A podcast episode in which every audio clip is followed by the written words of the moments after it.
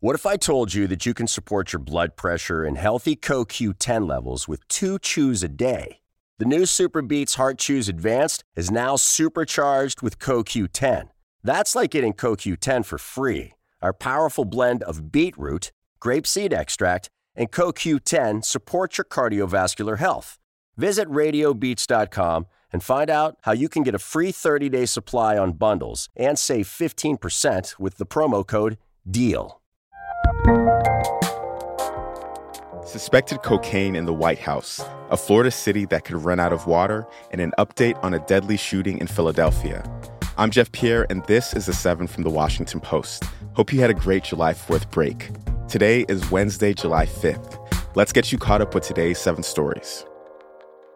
Number one, a judge blocked U.S. officials from contacting social media companies. This came in response to a lawsuit from Republican attorneys general in two states. The lawsuit accused the Biden administration of putting pressure on tech companies to suppress unfavorable viewpoints. But yesterday's preliminary ruling could append years of work to improve coordination between the government and tech giants. For more than a decade, the federal government has attempted to work with social media companies to address criminal activity. More recently, it's worked with the companies to address election interference and public health messaging.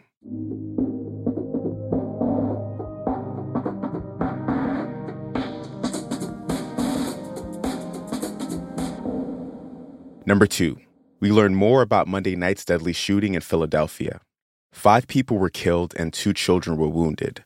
Authorities said yesterday that the man suspected in the shooting appeared to be firing at random. Police have a suspect in custody. Staff Inspector Ernest Ransom on the Philadelphia Police Homicide Unit provided updates on the investigation at a police briefing yesterday. Based on our witnesses, interviews, and recovered video, the suspect, while wearing body armor, a ski mask, and holding a AR-15 assault rifle, was observed at several locations near 56th Street, near Chester Avenue and Springfield Avenue. The suspect then began shooting aimlessly uh, at occupied vehicles and individuals on the street as they walked. We still don't know three things what prompted the shootings Monday night, whether the gunman obtained his weapon legally or not, and if the suspect was known to local law enforcement. The five people who were killed were all male and ranged in age from 15 to 59. The two wounded children, ages 2 and 13, were in stable condition as of late Monday.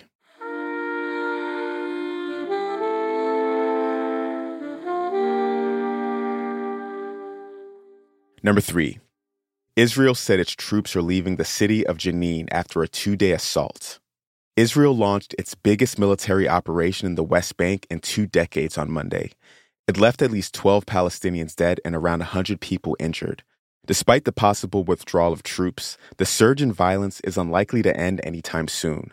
There was a rare Palestinian attack in Tel Aviv yesterday and a fresh exchange of fire this morning.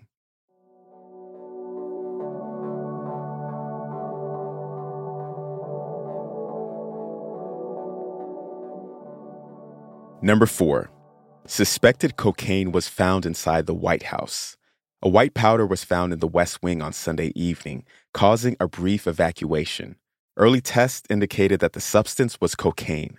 The powder is undergoing further testing to determine for certain what it is, and authorities are investigating how it got into the White House. President Biden spent the weekend at Camp David. The Secret Service said he was not in the White House when it was evacuated.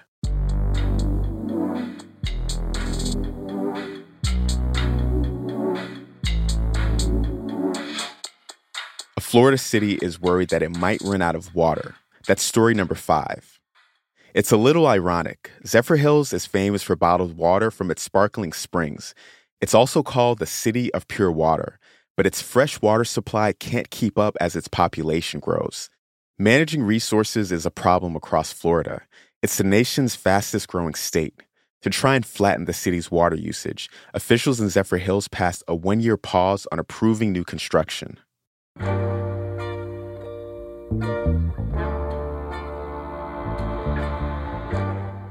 Number six, scientists have found a better way to take apart old solar panels. It's microwaves. Yes, the same microwave technology you use to heat up your food. Researchers in Australia used a modified kitchen microwave to soften solar panels so that the materials, including glass and silver, can easily be taken apart and recycled.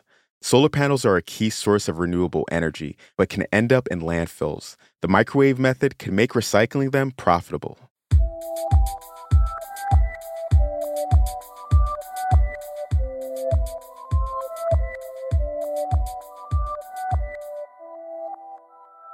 And last at number seven, Vietnam has banned commercial screenings of Barbie. The much anticipated movie comes out in the US on July 21st. It's directed by Greta Gerwig and stars Margot Robbie. It follows the iconic doll's journey out of a fantasy land into the real world. But the movie has already landed in some hot water, specifically the disputed waters of the South China Sea. Vietnamese authorities took issue with one scene, which shows a cartoonish world map, calling it offensive. It doesn't look much like the actual world, but it does show what appears to be the nine dash line. This is a line that China says marks its claim over a large swath of the South China Sea, including Vietnamese territory. Things are a lot more complicated in the real world than in Barbie Land.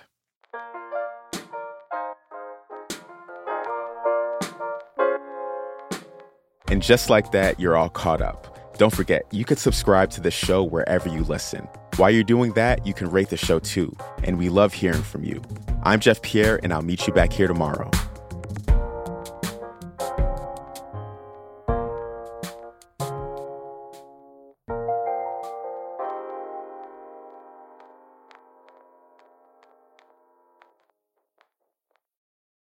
Hey, this is Christina Quinn.